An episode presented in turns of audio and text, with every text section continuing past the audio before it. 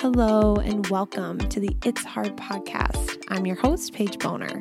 I started this podcast over a year ago, uh, but the idea came to me about two years ago when I was going through some major anxiety and depression.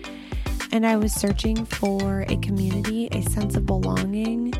And after seeking for a while, I decided I was going to create that community myself. I started posting on social media with long captions and just really trying to convey the message that it's okay to be vulnerable and that we're all going through something at some level. And I got a great response by it. And so I knew I needed to take it to the next level. So thank you so much for joining us. I'm so happy that you're here. Welcome to the It's Hard podcast. Happy Monday, everybody. What is up? How are you? How are you really doing? Like, truly, how are you doing? Ask, or sorry, answer that honestly to yourself right now. Jot down your feelings. Um, it's okay to be both and. It's okay to be both sad and happy. It's okay to be both tired and content. Just remember that. It's all that's all okay. I think by the time this episode releases, we are going to be about a year into COVID quarantine. Let's just let's just think about that for a second. Let's reflect on where we were a year ago. Like remember when we would well, first of all, we couldn't leave our houses, like barely at all. And no one wore masks. Like if you went to the grocery store, you didn't wear a mask, which is kind of insane to think about. And it was like that for a while. And then also just the fact that a week before we went into quarantine, we were, I know at least I was, I was in college. And so I was like going out to bars, like life was really normal. And then all of a sudden, it just wasn't.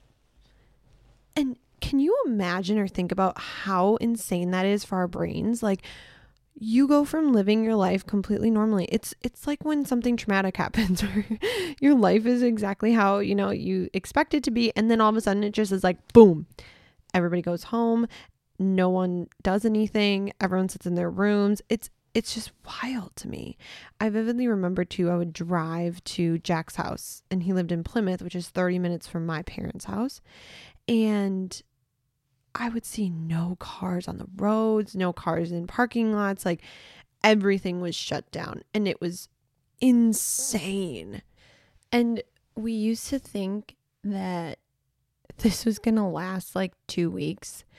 Or I remember vividly being convinced that like by the fall we'd be back to normal. So I was like, oh, I mean, first I thought the summer we'd be totally fine. And then I was like, oh, by the fall we're going to be totally fine.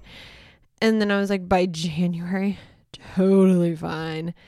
And here we are, like a year later, and things are not totally fine. Obviously, there's been developments, things have gotten a little bit better, but in a lot of ways, it hasn't really changed that much. And, you know, it's it's thinking about when are we gonna reach a point where we're like back at a concert all together, a sporting game, or things that we did just so effortlessly and normally when we're going to start hugging people again and shaking each other's hands and being with random people. Like it's so insane that we went from that being a totally normal thing to being something that we like vividly and incredibly fear. And it's sad because we can't have that human interaction. Um but yeah i just think about and I want everyone to kind of take a second and think about like what have you learned in the past year about yourself and your life and things that matter to you um and how is it going to carry through as we kind of shift into like our new normal and what what could happen post covid because I don't think things are going to go back to normal because truly they shouldn't. I mean, we were living our lives in a way of like busy was good and we never really slowed down, never really took care of our mental health, things like that, that I'm glad that we have the ability to reflect on that. But also, what have you learned? Like, I know personally, I learned that I love puzzles and I love slowing down and having quality time with people. I love my podcast and I want to pour energy into it. I've figured out a system on how to do that. And if and when we start going back into this realm of, you know, socializing, going to dinner, going to bars, or other th- activities that we do on the weekends, you know, going skiing, hiking, swimming, whatever that looks like for people.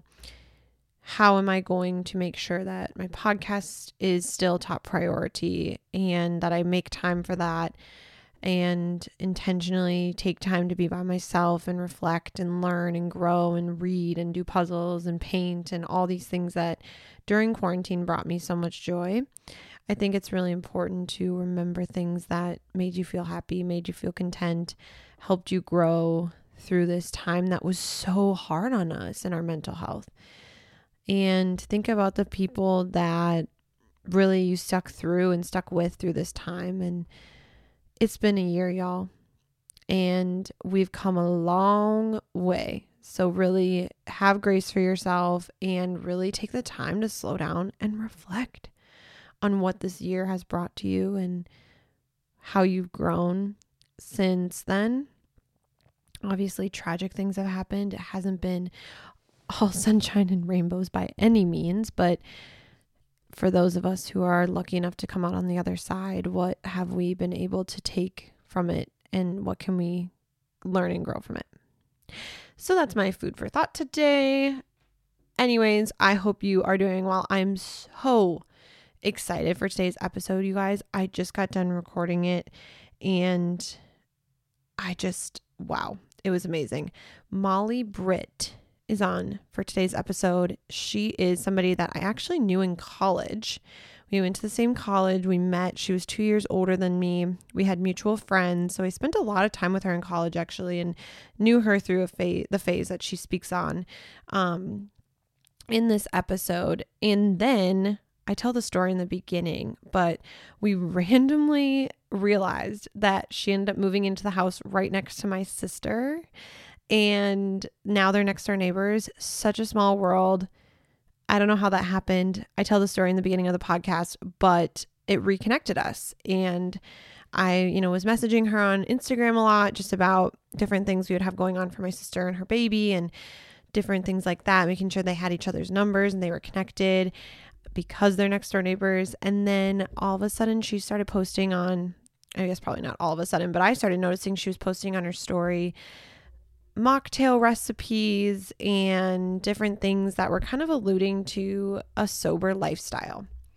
And I was really intrigued. I have had an interesting relationship with alcohol being that my dad struggled with alcohol when I was a kid um, for a long time, actually, until I was 15. He's been sober now since then. Um, I also had another situation where I had, you know, a relationship with alcohol that was not positive at all. And I just have a lot of trauma around it. And it has led to me not being somebody who really wants to get that drunk all the time. But the societal pressures can be really challenging in that space. Um, being a person who doesn't want to drink in a culture that really idolizes and prioritizes drinking can be a very lonely and isolating feeling sometimes. And sometimes it makes you feel like you aren't good enough, you're not cool enough, you're not with it enough. And there is something about that that is just not it's not okay. We should all have our own relationships with alcohol and Molly really touches on this the positive and negative relationships around alcohol. She is 25 and recently became and declared herself sober. And so she is sober at age 25. She walks through her story in this podcast, how she came to that realization, what has her relationship with alcohol looked like, and how has it impacted her life um, since becoming sober, what does it look like to be a 25 year old sober person? We talk about college in general and just drinking culture and high school and the societal pressures that are attached to that. And if you are in high school or college and you feel like, oh, like I really, I don't want to drink as much as other people, that's okay. You're not alone. And that it's okay to to state that and be confident in your decision and do whatever is best for you in the end. So, Molly is so incredibly vulnerable, so intelligent. She has a background in psychology too. So, she's like the perfect mix of having her own personal experience while also being incredibly educated in this. And I am just so grateful that she was able to be vulnerable and share her story. She has a Instagram page now called The Sober 20 something. I'll attach it in the show notes below, but go check it out. She's going to be sharing, you know, mocktail recipes, but also personal experiences and how do you um, you know, go around going on a first date or how do you address going on a first date when someone wants to go grab drinks with you or how do you go about social situations when you're in your 20s and you're not a drinker and and things like this. So go follow her. I think she has so many good things coming with that page. It's it's newer, but it's going to be so incredible and so many people are going to be able to relate. And if you enjoy this episode, share it with a friend. If you think someone would benefit from this conversation, um, take the leap, share it with a friend, share it on Instagram, Twitter, Facebook, wherever you like to do your social media and follow along at It's Hard Podcast for just daily, you know, silliness and mental health chats and all the other things that I do on that Instagram. And then also, please go to Apple Podcasts and rate, review, and subscribe to It's Hard. This is a really great way for us to grow and reach more people, talk about mental health, and talk about these types of things that we need to start normalizing. So that is the best way to support us as well as sharing the episodes. So again, Apple Podcasts takes 2 to 3 minutes to rate, review and subscribe. The link is in my bio at It's Hard Podcast and it's also below in the show notes. So please go do that if you feel called. Thank you. Uh, here is Molly Britt talking about being a sober 20 something. And I'm so excited for you guys to hear this one. We'll see you on the other side. You guys, you have to hear about my sound guy. I am so, so, so excited to share him with you and allow you guys to reach out to him if you have any sound needs right now. Um, I don't know if you noticed, but I have a new intro song this season. It sounds so good. And it was like customly created by him and I. He did all the hard work, but I was able to, you know, tell him things that I liked, I didn't like, and we really curated it to be perfect for what I was looking for. And he did such a great job with it. He also edits all of my episodes, which, if you think about how long my episodes are, he puts in so much work for me, and it is something I'm so, so, so grateful for. If you are in need of any sort of sound production, mixing, anything to do with that audio editing, anything with sound, if you're starting your own podcast or you just want another cool person to collaborate with or listen to, his Instagram is at Sather Audio. And if you're interested in anything, please send him an email at satheraudio at gmail.com. We've actually been friends since seventh grade. So he's been in my life for a long time. And when he started this audio business, um, I was starting my podcast, and it was just a perfect opportunity for both of us to work together. And he has been fantastic. I could not ask for anything else. So couldn't recommend him enough. Again, at Sather Audio on Instagram and satheraudio at gmail.com for any of your sound needs.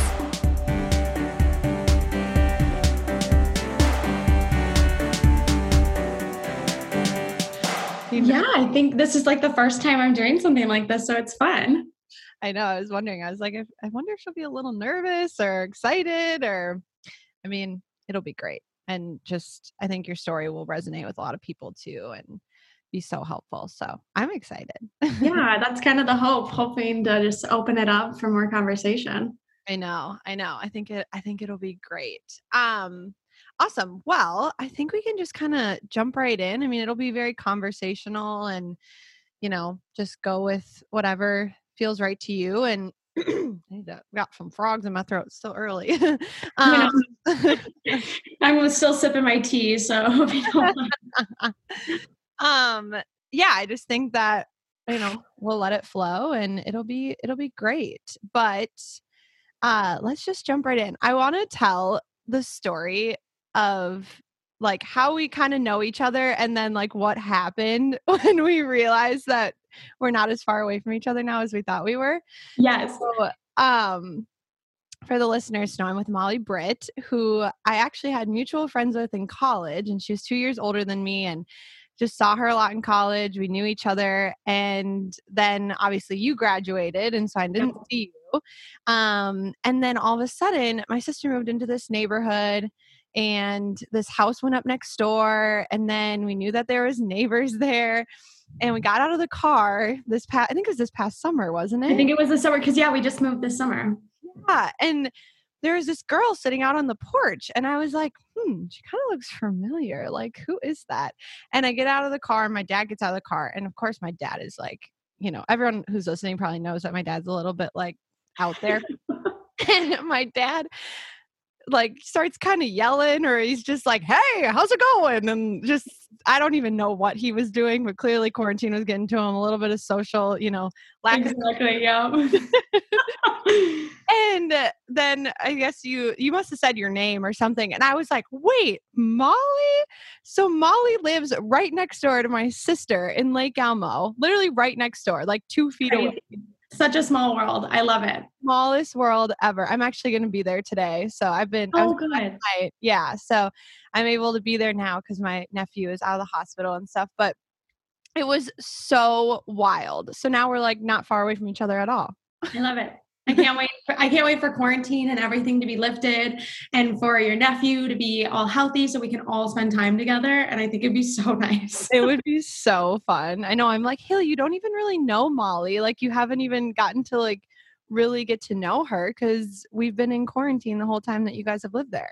I know. So we're we're really excited to like get to know all the neighbors and such, and we want to have like Haley over and Barrett, obviously, um, and then just you know get to know everyone because it's like we're all young people living in the suburbs, so it's kind of nice. so cool. It's so cool. Awesome. I am so excited to talk with you today and just hear a little bit more about your journey. Um, I've I kind of learned when you created an Instagram called Sober 20 something that you're on this journey of sobriety and you're 24 and I think it's just something that I know personally like my relationship with alcohol has always looked different from a lot of my friends and so I have always been kind of passionate about, well, we don't need to get wasted all the time and just alcohol in general. I just think there is such a stigma and there's such a challenge around it that we don't talk about enough. And so I'm excited to hear kind of your journey with this. So if you wouldn't mind starting by sharing just, you know, what has this looked like for you, your journey to sobriety at age 24? Yeah, and I'm actually 25 now, so I've been sober for almost it'll be a year in May. So, um yeah, so it's it's super exciting. Um but at the beginning like I would never have pictured this for myself. Um so I started drinking alcohol when I was in high school. And a little background. So I'm from a small town, you know, Wisconsin. Um, and in some of those like BuzzFeed articles and stuff, if you look at it like drunkest cities in America, they're number one. Um, so that's kind of like where like like my background is, is that like there's you know bars everywhere. Everyone goes out to the bars. Um, and it's a, just like a drinking culture. Anywhere you go, you have alcohol involved in some sort of way. And I don't see anything totally wrong with that. Um, and I'll get to that eventually, but it's um it's just kind of like the way of life there. And so I remember vividly in like eighth grade talking to my friends, and we were all on the basketball team. And we had sat down and we were like, so are we gonna drink in high school or not? Like that was like a something that you just talked about because we had, I think some people that were on the varsity team had gotten busted for drinking and so they had to sit out of the state tournament and that was like a huge thing. And so we were like well should we drink or not? And we were all kind of like no like sports are way more important to us. Like and then i go to high school and everything kind of changed and um i mean we were all really like curious about alcohol because like there's like this weird like you don't talk about it but it's so immersed in our culture. So we're we see our parents drinking alcohol a lot of people do. Um, you go out you see people drinking alcohol in the media. There's beer commercials like every time you turn on the tv And so it's just like it's always there. And so it's like, yeah, of course we're going to be curious about it, especially when we're high schoolers and we know that it's something that we're not supposed to do at that time but you know high school brains were like let's try. Um, so i first had alcohol when i was 15 and um, it was with two of my good friends and we just kind of were like we're just going to have a slumber party. We're going to try some liquor from her parents cabinet. And it was like it was all fine and dandy and then i got like super sick and um was like throwing up that night and just like felt horrible and was like okay but then part of me was like maybe this is what's supposed to happen. Like you just don't know.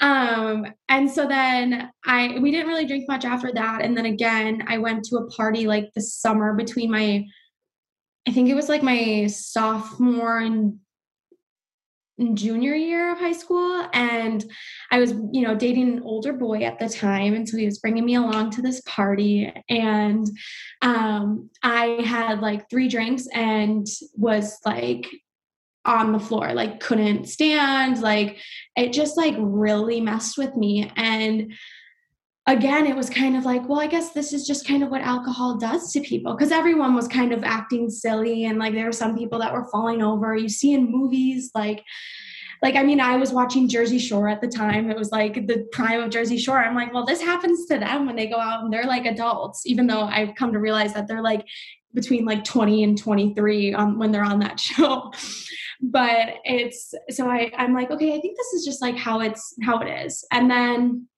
um, so all through high school, we were continuously like having parties at you know friends' houses. Parents are out of town. Okay, we're gonna party at their house. This like go to the next person's house next weekend, and um, so we were doing that, and I was able to like you know keep it under control. Like we never got in trouble. Like parents didn't really know. I mean, they probably had their suspicions, but it was like we were getting away with this, and so it was it was just kind of like okay this is like the norm. We we party. This is like the cool thing to do on the weekends. And like i had a ton of fun. Like i'm not gonna lie. Right? Like and like looking back like i laugh at a lot of like the experiences i had at such a young age. Um but one thing that was always present was that i wasn't really remembering things and i was always getting really sick. And I was just kind of like, well, that's just part of it. Like people black out. And so as I um, graduated high school, going off to college, um, my parents were kind of like, okay, like you're going to be going off to college. Like you can start like drinking around us so that you learn how to responsibly drink. Yep. And so it was like, okay, like and that's something that I feel like a lot of people do. And um, you know, if only in the house, I'll let it let it slide type of thing. But um, and so so like I was doing that. I was drinking, you know, wine and beer with my family, and I was able to like you know have it casually. And it was like very easy because of the environment that i was in. It was around my parents. There wasn't you know friends that were like let's take shots. Let's do this. Here try this mixed drink this this and that. Because you know when you're a kid and you're pouring mixed drinks it's like this much alcohol and like this much of the soda and you're like oh yeah just alcohol drinks taste like shit. So like so i mean so i was learning you know some some ways to like drink responsibly when i was with my parents. And then i go off to school. And um, one thing in our um, when we were talking beforehand via email i said like i was an athlete in high school. And that was like my whole identity was that i was an athlete. And so i get to college and i'm like well who am i now? Because i'm not playing sports.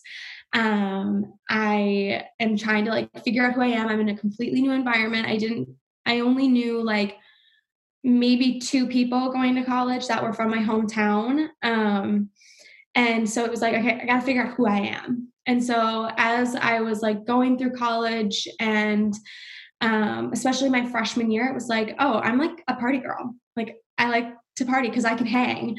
I've partied in high school, so I've got like more experience than a lot of other people. And and I can like, you know, chug a beer and like it's kind of cool um so that kind of became like my identity whether i like intentionally did it or not it was like all the time it was like i was going out my at least my freshman year it was like Thursday through Saturday. I was going out, and what kind of like stunk was that I was still getting really good grades. and so it like, I was like, well, this isn't causing a problem. Yeah. Like, you can party in college, still get good grades. And it was great. And it was like super um, fun. I had like so much fun with all my friends, and it was just like this is what you do in college. You party. Like that's kind of what I thought. You mm-hmm. party, you get you get good grades, and then like after college is when like you stop and like you are you're good. Um, so kind of like keeping going through college, it was like always going out, always drinking. Um, and like that was my identity. Like i was a party girl. Like people we would go out to like tips or plums and like people knew who i was because like i was always like there to have a good time. And like it was fun right? Like you you earn this identity and like people are like oh my gosh like molly Bretch so fun. Like she uh, she parties like she can hang with the boys like she can chug beers like always getting that five dollar cup at tips you know if you know you know. And um so it's just kind of like that's where it was going. But in the meantime while it was happening i was continuing to black out. I was getting in huge fights and disagreements with friends with romantic partners. And I was severely anxious and severely depressed. And it just was kind of like, okay, this is an issue. And it was kind of like, but I have a lot of fun when I go out and drink. Mm-hmm. And I don't feel anxious when I eh, have a few drinks in me and I'm spending time with people. So it was kind of like, all right, let's find a balance here. And so my junior and senior year, I was not going out as much, but I was, um, when I would go out, it was like, let's go hard. You know, these are our like two nights that we're going out. Let's have fun. And still having a ton of fun. Like, I have great memories from college, but then I also have nights that I don't even remember. Yeah. And the and I, I don't know if anyone else can relate to this, but I feel like they can because some people that I've talked to recently is that like you wake up in the morning, you're hungover, and you have just like a pit in your stomach because you're like, what the heck happened last night? Do all of my friends hate me now? Mm-hmm. Even if like it was like just a girls' wine night, it was like, did I go off and bitch someone out because I didn't have a filter because I thought, oh, I've got all this confidence from my, you know, four glasses of wine, which is an entire bottle, which is kind of like, oh my gosh.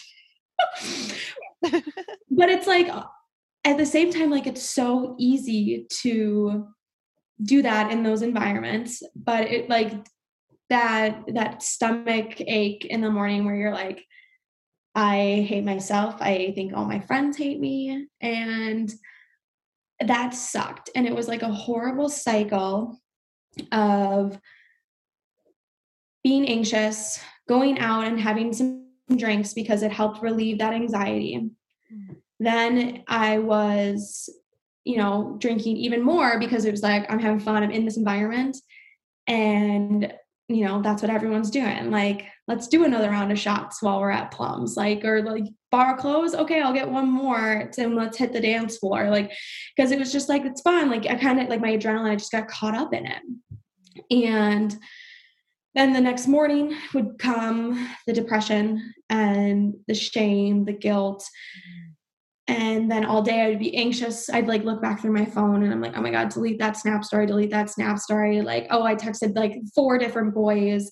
Or like I texted some friends like F you, like, you know, and it's so it's just like you're looking back and it's just like shame and guilt. And it's taking over. And it's just really, it's hard. bottom line, it was just hard because you're kind of expected. And I know, like, for not a lot of people, it doesn't feel like an expectation, but for me, it did feel like an expectation that I would go out then the next weekend. I would still be the fun party girl that everyone knew on the surface and would run into at the bars. And then it, the cycle would just continue. And so that just kind of like how my relationship with alcohol has built. And then I moved to Denver for graduate school, which I was so excited about, like a fresh new start. Um, but my drinking stayed the same. Mm-hmm. And moving out to Denver, the first like month that I lived there, my roommate and I would go out and I would come home, I would throw up all night and then I would only remember like spotty parts of the of the evening. And I was like, "Oh, it's the elevation." like my body's not used to drinking in elevation. Okay. That's why I'm, you know, getting so sick. And um so i so that kind of is like where my mindset was and so then it was like okay i gotta figure this out and i started dating my boyfriend um who i'm currently with um when i had moved out there he was still back in minnesota so i would come back and we'd visit and i realized that a lot of those times i was coming back and this is like me realizing like now not in the moment but we would go out for dinner. I'd get drunk, we'd fight, and then I would have to leave because it would be just a quick weekend trip. And like looking back, it's like, oh, like that's not really a great foundation for a relationship. so and but I was just like, you know, but like that's what we do. We we drink and like I would go back home and I'd visit my family. And what we would do is we'd like have one night that we all kind of got a little bit tipsy and we all had some like really great deep conversations. But the next morning, it's still that shame, guilt, and depression that's coming through. And it wasn't until I had a time where I visited that I got so intoxicated because I was mad at my boyfriend for, I don't even remember at this point. I was like some petty thing because I had already been drinking. He said something and I was like, oh my gosh. Mm-hmm. So I was mad at him. And then I drank more because I was like nervous because we were out with his friends. And then I kept drinking because I was mad at him and wanted to socialize with the other women, but like was anxious. So it's just like that whole cycle of like, let me drink more until I'm confident enough to drink or to talk. And so then I ended up having a horrible night. Like I don't remember any of it. Um, but I was rude to him. I was rude to other people. I was like, couldn't even stand on my feet. And it was just like I I didn't even remember, but I woke up and I was in our bed alone. He had slept on the couch. I like had my Apple Watch, so I like pinged for my phone because I couldn't find it in the bed. And I hear it like pinging like out in the bathroom. And I was like, oh, okay, like this probably wasn't great. And then like it, and then we had like a really like serious talk. He was just like, you were like, you threw up in the Uber last night, which I've thrown up in like probably like 10 Ubers. I was used to it at that point. And I was just like, okay, and what else? like, because it was just kind of like, but that also was like a defense mechanism of like, well, that just happens. Like, uh, like what else? Like, did I really do anything bad? And it was like, you know, you were really like out there and embarrassing. He really didn't tell me much about it because I think he was kind of protecting me from my own self, which um, was a really kind thing, but I also feel like I may have needed a little bit more of a push. Mm. Um, and so after that, I had to actually that day hop on a flight back to Denver. So it was, you know, this horrible evening had happened, and then I had to leave. And so I was stuck with my own thoughts. Whoop, whoop. We have a new partnership with none other than Fit for Me by Courtney. These are workouts that I have been doing for over a year now. They are mat, Pilates, barre, and yoga inspired workouts. Incredible.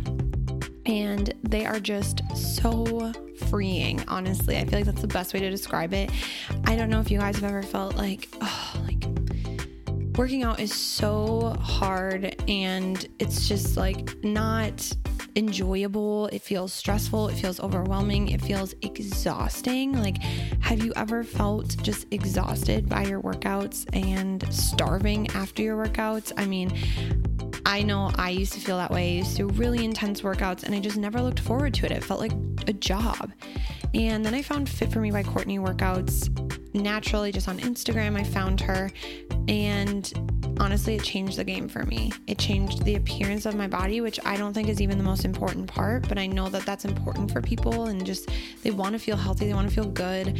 I didn't feel like bloated anymore. I still don't. I feel great. I feel strong without having to lift intensely heavy weights. I lift three pound weights in my Fit for Me workouts. Everyone does. That's what she does. And I'm stronger than I've ever been, honestly.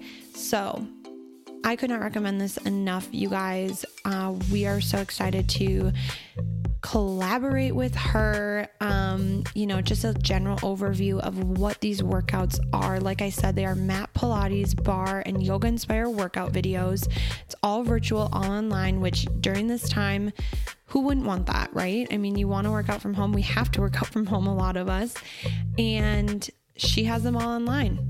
It's perfect. They'll, you know, anywhere from 10 minutes to 40 minutes and so efficient, so effective. You can do them straight from your home. They're supposed to be low impact and challenging. So you might see some of her videos on Instagram and be like, oh, yeah, I can do that. Like, no problem, which you can do it, but it's a lot harder than it looks. It's honestly incredible how just one simple movement can be so incredibly challenging. Again, they're supposed to be efficient and effective. 20 to 30 minutes typically is the ones that I I lean towards. I do them right in the morning before I start work. My mind has never been clearer when I go into my work day. Um, if I skip a workout, it's like my brain is a fog. It's not even about how I, you know, it's about my body or anything. It's about how I feel. Like my mental capacity, my mental health is so much healthier when I work out and do these workouts in the morning. Um, again, there's a wide variety, anywhere from five to 50 minutes for these workouts. So you could do a quick little one at lunch break, whatever that looks like for you. These workouts are designed to create lean and toned muscles, get your heart rate up, and ultimately just make you feel good. So she was able to give us a discount code you can enter at Fit for Me by Courtney when you're in your checkout, you're getting your membership, enter the discount code It's Hard 2525 for 25% off your first month and a two week free trial when they sign up, when you sign up at fitformebycourtney.com. So you do have to sign up on the website to get the discount and the two week free trial. And then you can download the app because there's also an app as well, which I don't typically use the app as much because I do use it on my computer. But there's an app which is great for when you're traveling, anytime you want to just get that quick workout in, throw your AirPods in, whatever that looks like for you, um, and just do a, a small little workout too on the go. It's perfect. So it's hard 25 for 25% off your first month and a two week free trial when you sign up at fitformebycourtney.com.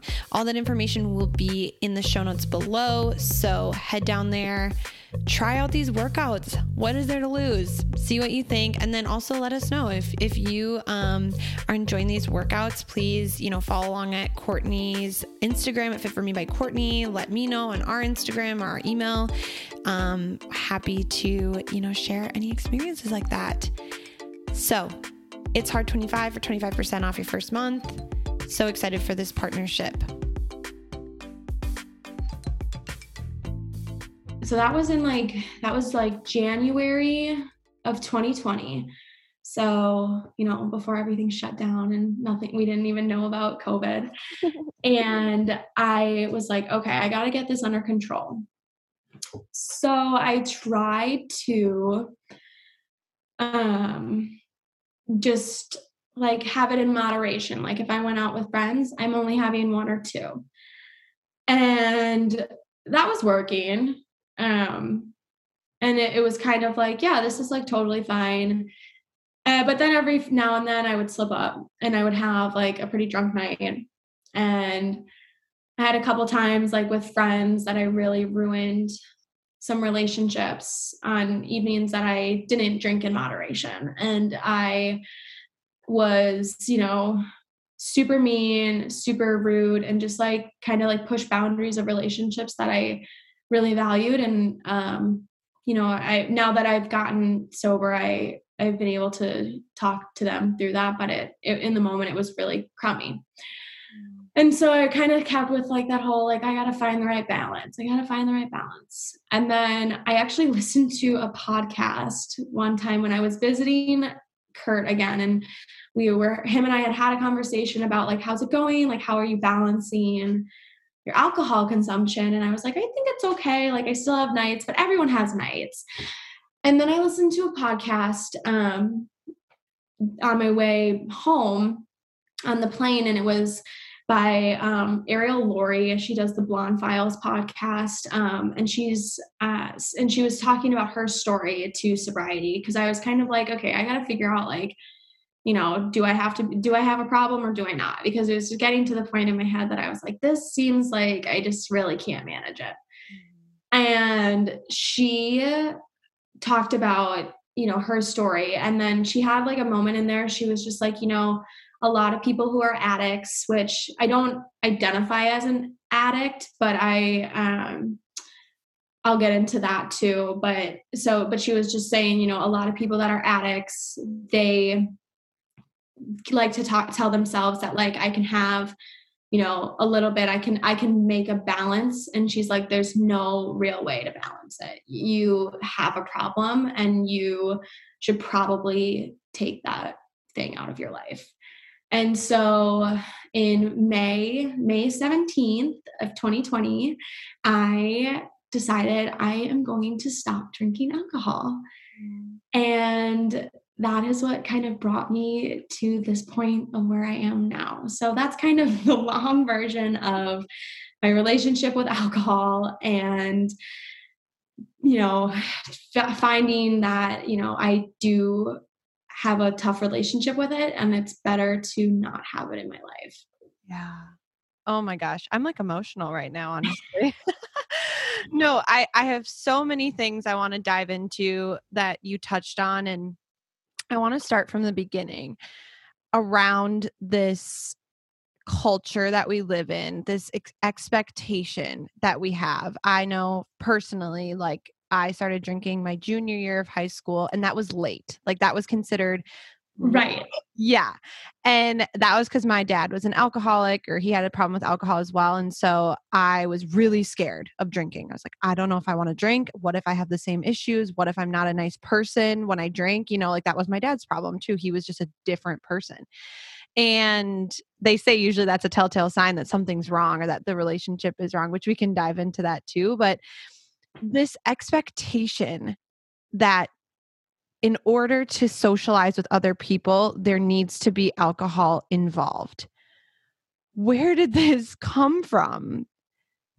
Right. I, and you know, I have been thinking about this a lot and I actually started reading um, the book Quit Like a Woman by Holly Whitaker, and she's an advocate in the um, sober world. And so she, um, it, her title truly is it's like how to what is it? It's like the like how to choose not to drink in a culture obsessed with alcohol.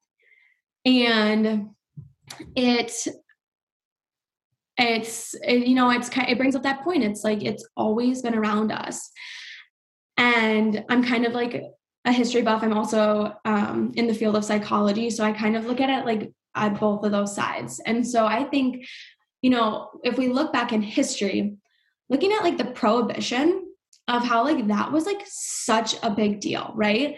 Like people were like, you're banning alcohol everywhere in this country. And so then they had underground bars and all these things. And it's like, it's always been this substance that's been accessible.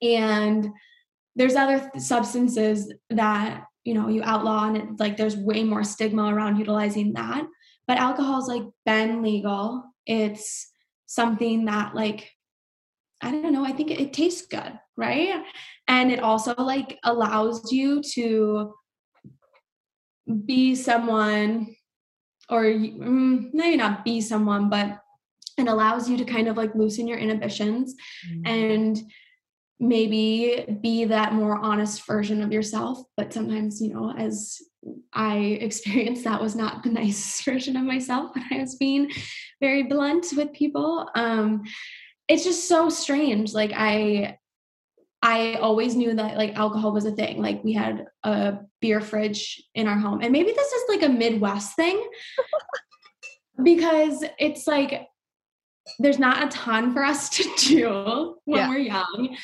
there's limits on what we can do. And we're like here's a substance that's accessible in everyone's home. So why like why not try that? And like our parents use it to socialize like we can socialize. It's just like i would love to do like a deep dive into like the history of it and see like you know when did we start drinking like alcoholic beverages in excess? Yeah.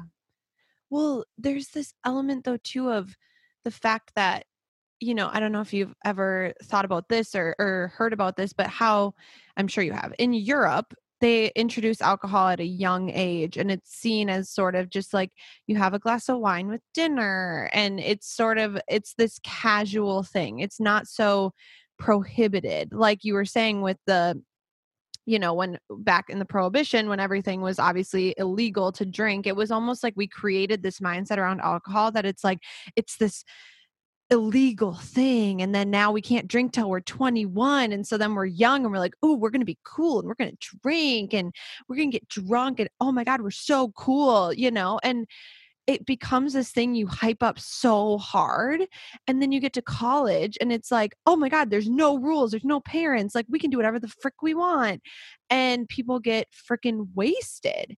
Oh yeah. It's like it is almost this element of like you want what you can't have like you want to just like take this thing that because even i don't know if you felt this way like when i turned 21 i was like oh well the excitement is kind of over. Yeah there's no rush of giving the bouncer your fake id of the uh, like address you memorized. You're like yeah that's my childhood home. Yeah. Like, yeah i totally agree and i think i, I think that that element of restricting it is what gives it that allure that like we want what we can't have and we all like want that because it's like well what is it? Like what does it do? Like why is it so like why can you at 21 handle it but not at 20 and so it's and i totally agree with that. The i feel like it's definitely like an american thing um that it's you know we restrict all these things and we're like no no no. And then it's like yep yeah, here you go free for all. Mm. And it's just like that draw because if we did learn at a young age to sip wine with dinner, you'd have a very different relationship with it because you're like, well, that's just how you that's just what I have when I have a nice steak, like a nice glass of red wine. It's not that I have a bottle of red wine when I'm hanging out with my girlfriends and I then don't remember what we talked about the next morning.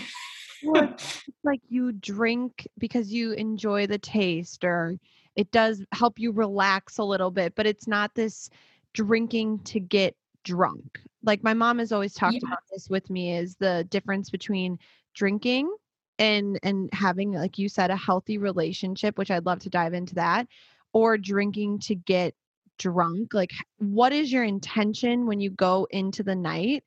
How do you want to feel and even that social aspect of your personality kind of changes or your comfortability level, your social. Why do we need alcohol to socialize? We're not being 100% ourselves, you know? For and sure. it's like, what has it created where if you don't go to a party and you don't drink, or if you go to a party and you don't drink, or if you don't go to a party, either one, you're like the lame girl, you know? And I was always that girl. I was always the girl who was like, you're not cool. I mean, for a little while, I was getting drunk a lot and, you know, people were thinking I was cool.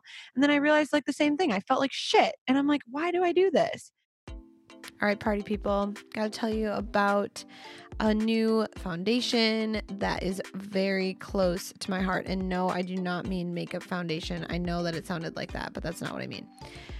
I want to tell you about something that my mom started in honor of my nephew. For those of you who don't know, my nephew is Henry, and he was born in November, and he has what's called HLHS, so hypoplastic left heart syndrome, which is a congenital heart disease. He has has had to have two surgeries already, and he is only two and a half months old. Um, and he also is going to be having another surgery in March. So, my little nephew is super resilient, and my mom is so fantastic and creative. She started a little thing called Hearts for Henry, and this is homemade baby goods for a good cause. So the idea is to raise money and awareness of congenital heart disease, and the proceeds help families of children with CHD. So all proceeds are going towards um, families who have a child with congenital heart disease because obviously with congenital heart disease and the, amount of surgeries hospital visits um, having a cardiologist it's a very expensive thing and can be very straining on families. And so we want to help support families like ours who are going through something very similar. So, what my mom created is a lot of different things, but it started with these little warmies, and they are um, shaped like a heart, and they're filled with rice and lavender. So you heat them up in the microwave and then you attach it to a pacifier. And it's just supposed to be something that the, the child can have on their chest as, you know, just like a warmie while they're they're sitting and chilling. And they're obviously shaped, shaped like a heart, which is cute. They also have them come in um, little like chewy toys as well, like um, for teething and stuff. So you can either get one with a pacifier or one of those little toys. And then she's also creating hats and shirts and onesies and sweatshirts, all the goods. So if you would like to support congenital heart disease um, please, please, please head over to Instagram at hearts underscore four, the, the number four underscore Henry. And I will link this in the bio below as well. But there's an Etsy shop on there, and then you can just follow along on Instagram. My mom posts photos of my little nephew, so cute, and just other people showing their support and love for Hearts for Henry and congenital heart disease and we are so grateful for everyone's support and love through that. But if that's something that you feel called to do, please head over to Instagram and do that. And also let us know if you go and order one or if you follow along. Um, please message and, and say that I sent you over there. My mom would love to see that. So thank you guys. Hearts underscore for Henry on Instagram. I want to talk about that healthy relationship versus that unhealthy relationship with alcohol. What how do you see that? What has that been like for you? So, I was diagnosed with a substance use disorder, a mild substance use disorder. Um, after I decided to quit drinking, I started going to therapy. And so I got that diagnosis after I explained to her the relationship that I had with alcohol. And that's one thing that I think is really needs to be emphasized is um, because I think alcohol is totally fine if you can have that healthy relationship.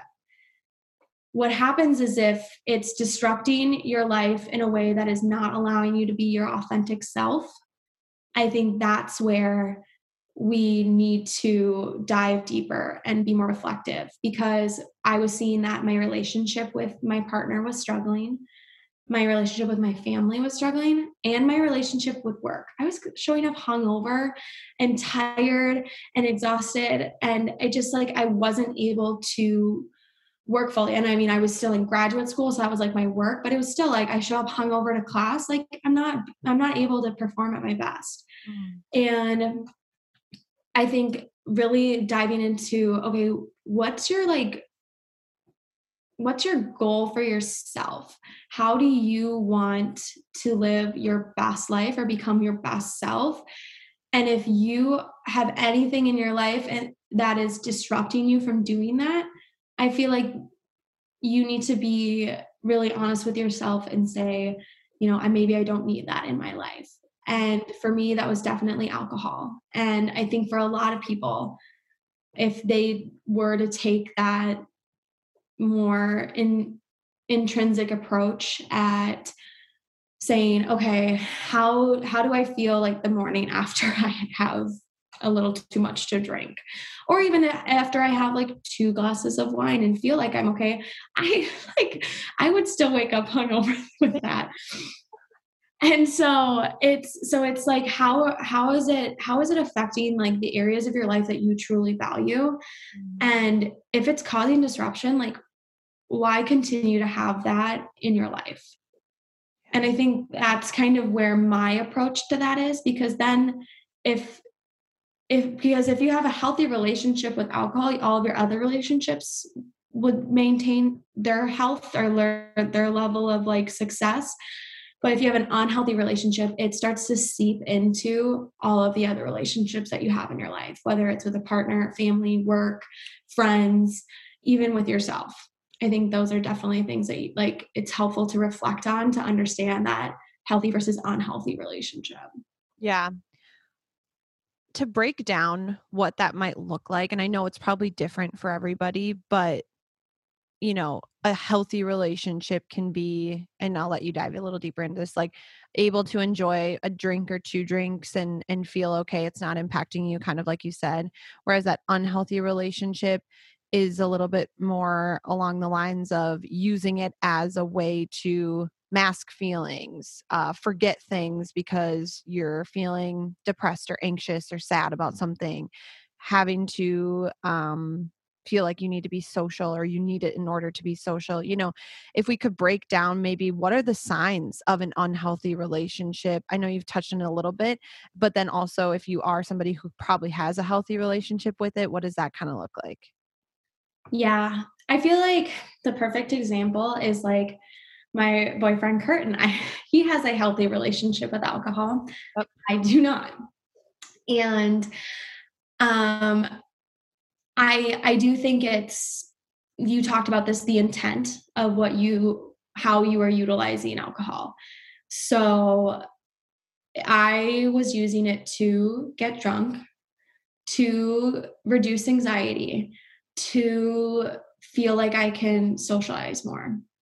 So I was using it more as a coping mechanism that then had more side effects than actually helping me.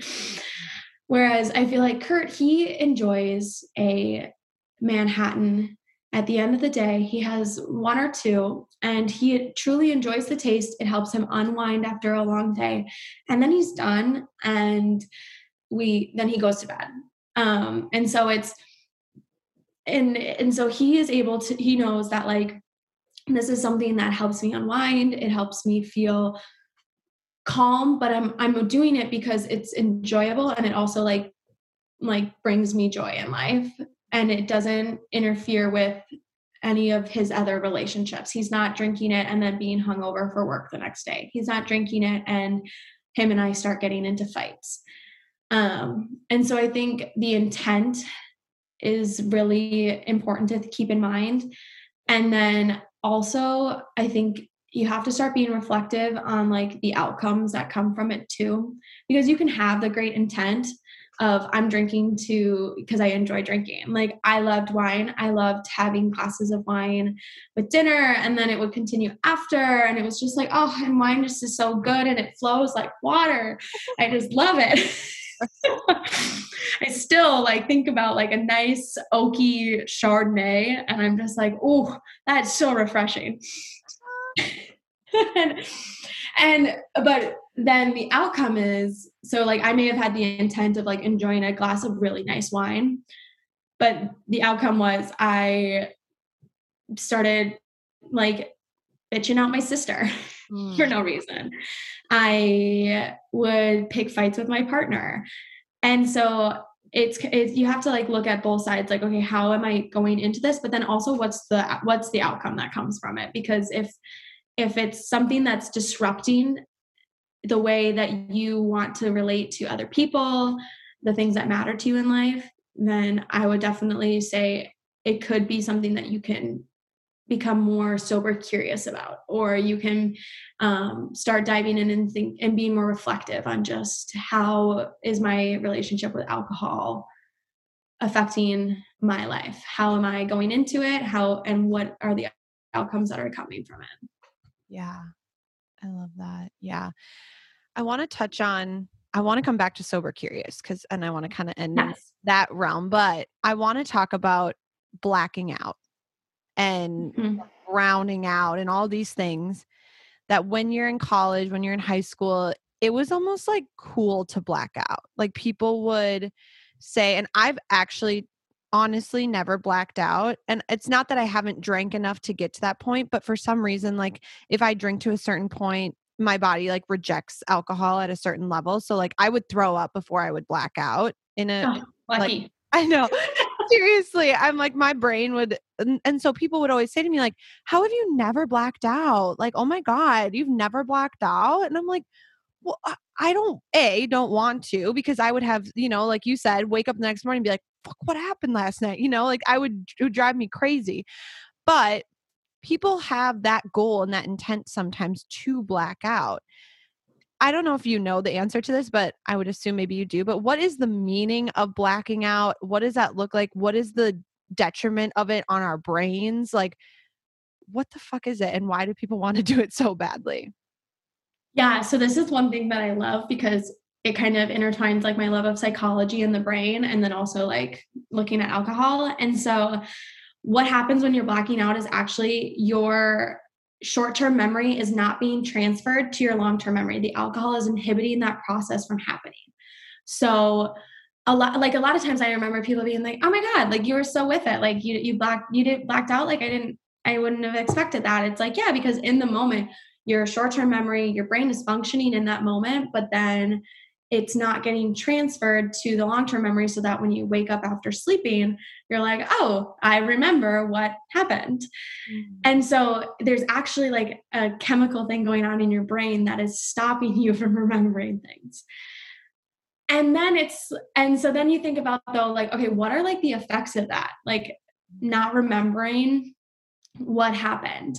And it's like that sense of amnesia that it's it's very like it's kind of scary. Mm-hmm. And I feel like for a lot of people, thinking like, oh, I blacked out means that like I drank and I, you know, my intent was to not remember. And so it's like I achieved my goal, but it's again that intent of like, I don't like want to remember what I do tonight. And it's like that will cause, I think, a little bit more psychological distress down the line. The more things that you have gaps in your memory and you're operating in a way that you might not you don't know how you are interacting with people. And that was one of my big things is that i would interact with a ton of people. And i'd wake up the next day and be like okay i know i saw so and so and like i saw paige i saw um, you know all these people and i just don't really remember what i said to them. And i know for a fact that i'm a mean person when i'm drunk. So i probably said mean things to those people and it's kind of like okay and then that cycle starts. So i feel like the the blacking out concept is you know like biochemically there's something happening that is inhibiting your brain to process how it should. And then there's also those more mental health like psychological things that are happening down the line of causing more anxiety more depression because having gaps in your memory is not something that you should have nor do most people want.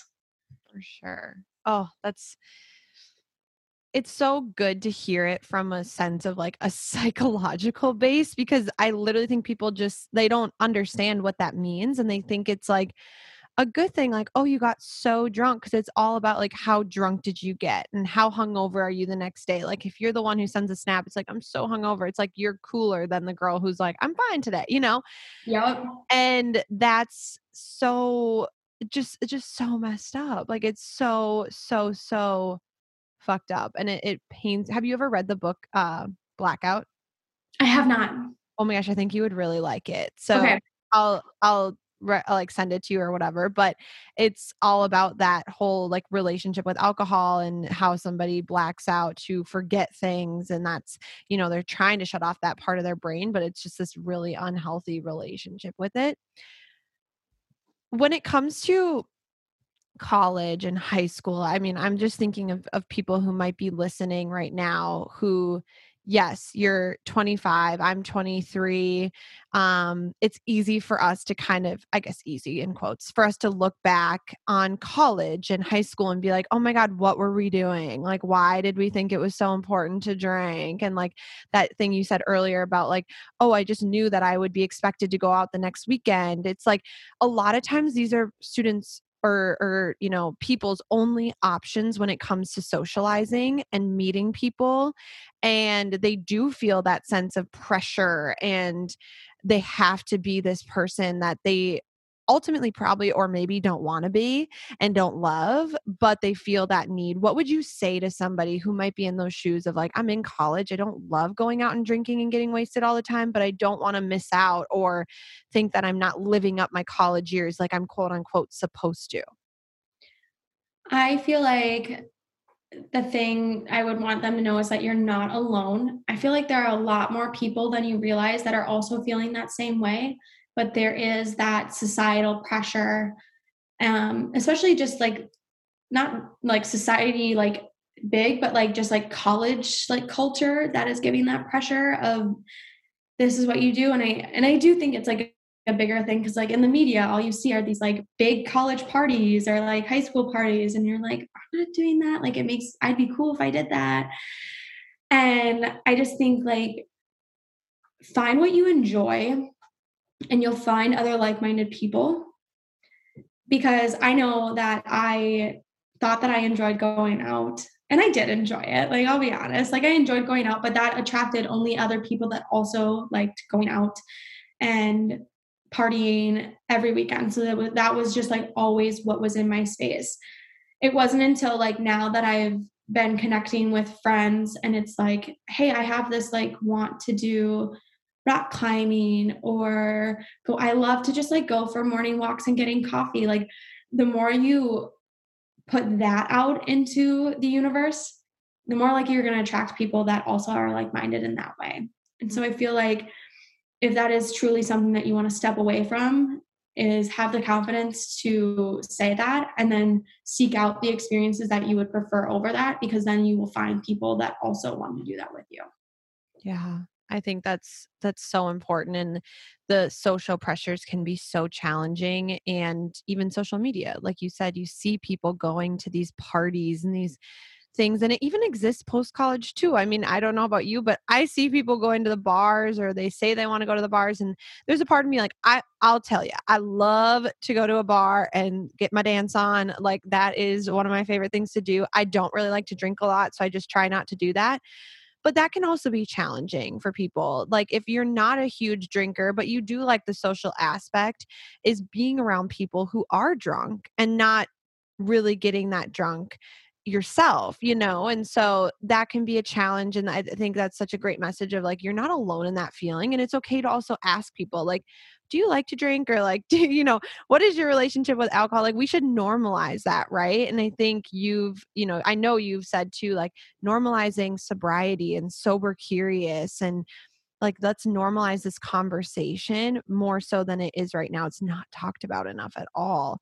I'd love to hear you know what sober curious means to you and and how people can kind of dive a little deeper into that so I feel like sober curious is just like that's that state of evaluating your relationship with alcohol. And it could be that you are choosing to not drink at the moment. And I think a lot of people sober curious is kind of like an easy way to just like tell people like, "Oh, I'm just not drinking right now." Mm-hmm. Because not drinking right now is so much easier to say and accept in your own self than saying I'm not going to drink ever again. Mm-hmm. And I kind of started out more in that sober curious realm. Um, and I was reaching out to um, one of my cousins who's actually um, chosen to not drink as well. And um, and I hadn't I didn't know that like we didn't talk about that until I you know had told my family that I wasn't drinking and they were like oh did you also know that your cousin has you know had a similar experience and I was just like wow didn't know that um, so again, like normalizing that conversation of like, it's okay to just like say like, oh yeah, so and so doesn't drink, and like, no one needs to bat an eye at that. Um, but with the sober curious, I just feel like it's it's opening yourself to the potential that you know not drinking and evaluating that relationship with alcohol. And it could be that you are choosing not to drink at all, or you're you know trying to find that moderation point, which I know for myself and other people who had similar experiences, that just wasn't something that was going to be possible. But for other people, it could be. Um, and that's kind of like my mindset on it is like, I'm not anti alcohol. Um, if you can handle it, like, props to you and you and you have a good relationship with it and it doesn't harm other parts of your life you can continue drinking and you can drink around me. I'm totally okay with that. Other people might find in like their sober curious movement that they truly don't like the like alcohol in general. Um, and that it, they don't like what it does to them, they don't like what it does to other people, and they choose to find outlets that don't have alcohol involved in them. Mm-hmm. Um, and so I feel like that that movement is just is kind of just like opening you to a reflective space that you can then start evaluating. And whether that's with someone else who might have chosen sobriety or other people that are still drinking and they've learned to have like that positive intent when they're going into it and end up with positive outcomes. And so i feel like it's just it's this movement of again normalizing sobriety but in a way that is kind of like trendy.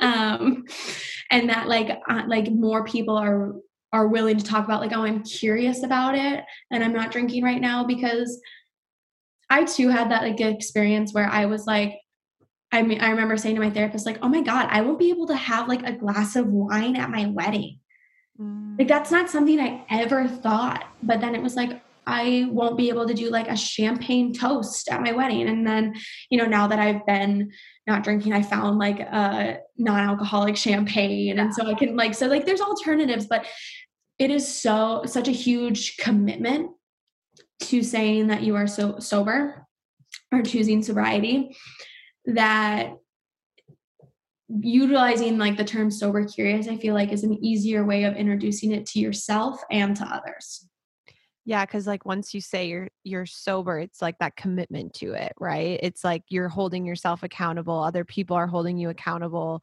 um, and you have made that decision. And now you know the exact day that you decided to become sober. You know how long you've been sober, and uh, everyone always talks about that, right? It's like I've been sober for so and so, you know, how many years? Like my dad, my dad's sober, and he is the same way. It's like it's been eight years, and if he ever decided to drink again, it's like that starts over, you know, like I really want to know how social situations have been for you since becoming sober. I know it looks a little different that being that it's been COVID and we've been a little bit more quarantined, but I can't imagine it's oh it's been always easy too to just be the age that you are and the expectations that we have around us. I know a lot of times people will throw drinks in my face and I have to say, no, I don't want to take a shot right now. Like I I, am going to feel like shit in the morning. I already know this, you know, but that can be a really hard thing to do because people do attack you in a lot of ways. They're like, oh, that's so lame. Like, why don't you want to get drunk with us? Like, da da da da. And so I, I want to know a little bit about how your experience with those social situations have been since you became sober. Yeah. So I kind of was like, luck, lucky in the sense that it's COVID that I, you know, people aren't being like, hey, let's go out to bars. Like, and I mean, st- still some are now that they're opening. And um, for me, I found that I only opened up to a few people about it right away. So it was like my family and my boyfriend.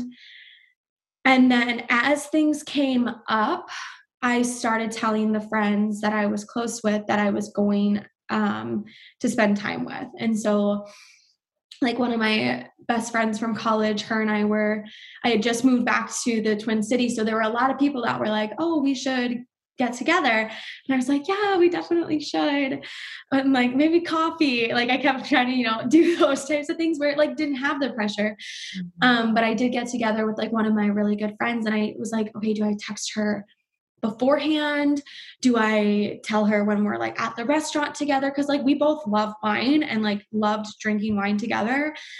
And it was like I like got there early and I ordered a mocktail. So it looked like I was drinking.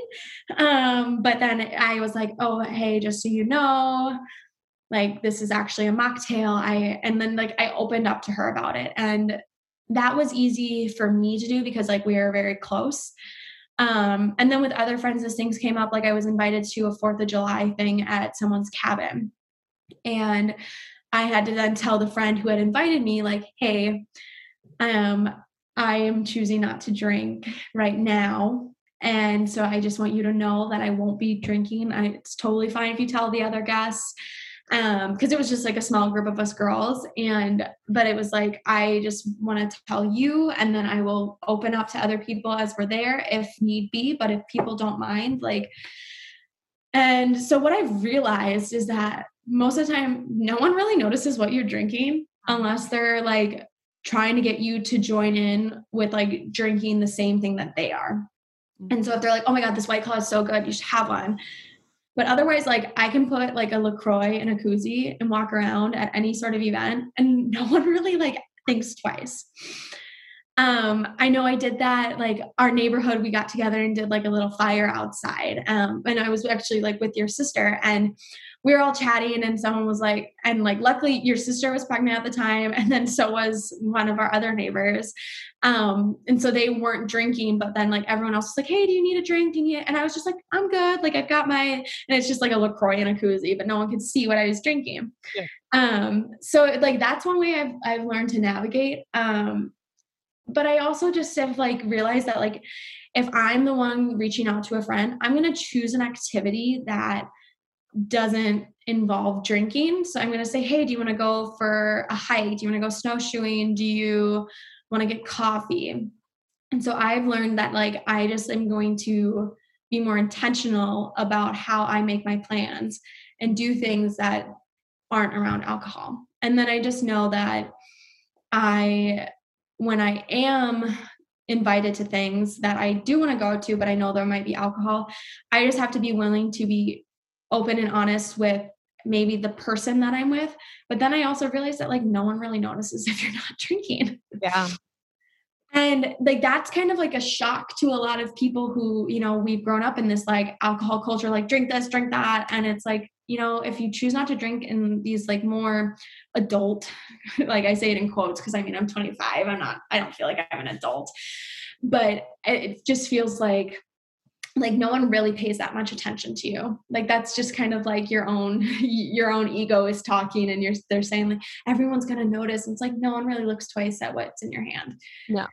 Um and so i found that's been nice. And then i really just though i found that starting this page um has really allowed me to be more open with a broader set of people that it's just like everyone kind of knows like hey like molly doesn't drink anymore. Mm and I feel like that's been freeing in a sense, but then it also has come to again like that now everyone knows. So if I do have a slip up, everyone's gonna know. Yeah. Um, and so it's like accountability, but then also it, it also frees me up that no one's gonna ask me like, hey, do you want a glass of wine? Yeah. If they know. And if they don't, I'm just like able to just, I, I feel confident enough in my in where I am in my sobriety journey that I can say like no thanks and then if they ask why I just say I don't drink. Mm-hmm. and like and it just feels it feels comfortable now. At first it was very scary. I bet. Um, but yeah and it's just it the hard thing is um is like new people. So it's like how do I tell someone who doesn't know me doesn't know the page and is like they're like hey come over for a wine night. And it's like okay but I guess now I have to drop on you. And I, before we even get to know each other, I don't want you to think like, oh, she's like this crazy like alcoholic, which I don't love that term, um, at least for myself, just because I I feel like it has stigma around it, and that's my own thing of having to work through that. Um, but it, so yeah, it's like how like to to not stress over people's preconceived notions and just being like authentically myself because they'll still like me. I'm still going to be a fun person when I hang out with these people if I'm not drinking. Um, but admitting that to a new person, I think is going to, is something that I'm still going to continue to grow in. Yeah. And if it's something that impacts your relationship with them in, in a negative way, like they don't want to be around you because then they're not the person you want to be around anyways, right? Exactly. Yeah. That's, it's so challenging though because of the societal pressures like i just can't imagine that it's easy but i do i love i really want to talk a little bit more about your page and your instagram page because when you made that and i noticed um you had posted a couple stories on your personal Instagram and you were you were showing mocktail recipes or even just saying I don't know it was like little things that I noticed I'm like I think Molly doesn't drink and and it was kind of freeing it was like oh my gosh this is cool like someone close to my age doesn't drink like how cool is this? Um and then you created the page and i was like holy shit this is so cool this is so important. What made you decide that you wanted to start this page? What is your goal with the sober 20 something which is a great freaking name? Like what is your goal with that page overall? Um and where do you want to see it go? I would love so like essentially why I did it and why I named it that too is that because being sober in your 20s is like very um like not talked about. I don't know, I'm trying to think of a good word, but no one really talks about that. Um and it's also though like a very common thing that a lot of I know women that I know and other like and men as well that they um are going through. And so I wanted to create a space where it was like I want to be able to post things and like promote like understanding sobriety and also understanding the like world of alcohol that we live in and trying to navigate that because it is a challenging thing. And i wanted to create a space where people can maybe look to it as a resource if they are feeling like sober curious um, or have it be a space where you know people may like turn to it because they need that validation in their own decision to become sober.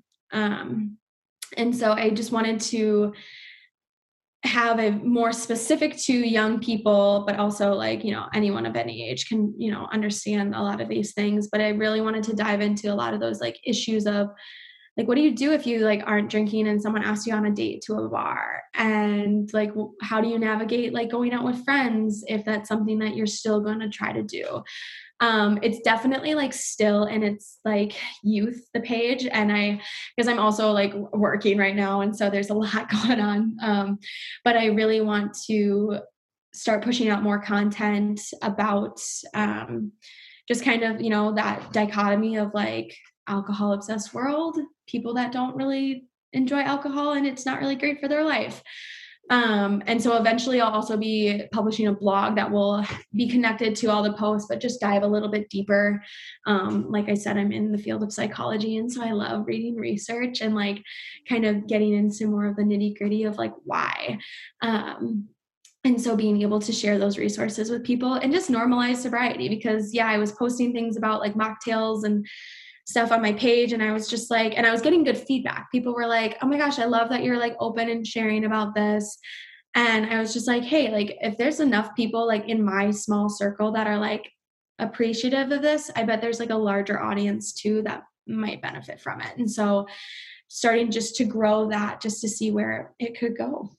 Yeah, I love it. And you said something when we were emailing too about the the stereotypical idea of what somebody who is you know exploring sobriety or is sober it's like you immediately imagine like this 40 year old man who like can't wake up without a drink or whatever and has to become sober which was definitely my dad but he he wasn't the type where he woke up without a drink it was just like he had issues in other ways which is also important to note that alcohol issues and like we said positive and negative relationship with alcohol can look so different for so many people there's not a singular way that it is or a singular idea of what it looks like but I love the fact that you're kind of breaking that stigma in the sense of you can be 25 and and decide to be sober that's okay and you can be 20 and decide to be sober you can be 21 you can be however old it's up to you and what works best for you i i really love it yeah that yeah exactly. It's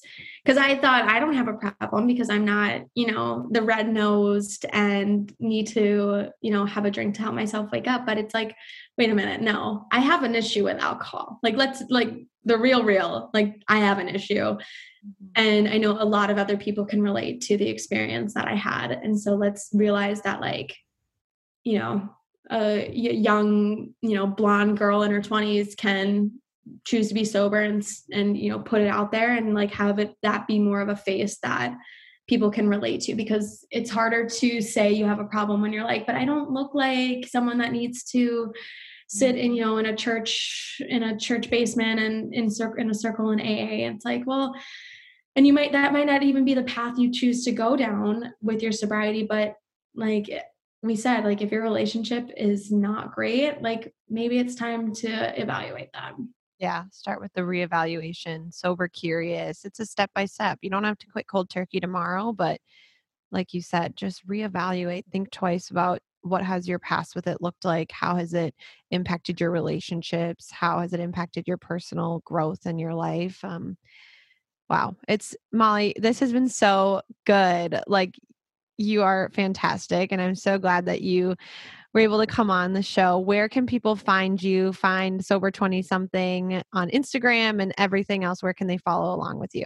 Yeah, so they can follow on Instagram right now at the tw- sober 20 something. Um, and then I also have an email, sober 20 something at gmail.com. If people wanted to reach out and say, you know, hey, I have these feelings or just slide in my DMs. I love talking about this because I feel like I didn't know who to turn to when I was making this decision. And so um, if I can be a resource to others, I'm happy to do so.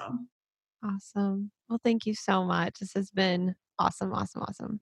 I love this. Thank you, Paige. I love it. And this is such a great um, platform. I love listening to your stuff. And I've learned a lot um, about other people that maybe we also have in common that I was like, oh, I didn't really know that about this person. So it's been it's been cool and i think you've created such a great platform for people to be authentic and um, you know allow the space for us to speak our truth and talk about these hard things. Thank you so much molly.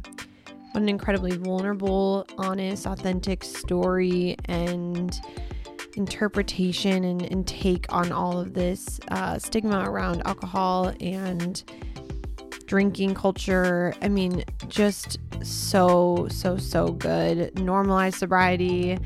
I just am so inspired by her and can't wait to, you know, get to know her more and, and really be along for this journey that that she's on and and seeing and learning more from her. So thank you, Molly. Follow Molly at the sober 20 something on Instagram. Follow It's Hard Podcast on Instagram. Like, rate, review, subscribe on Apple Podcasts. And we will see you next week. Thanks for being here.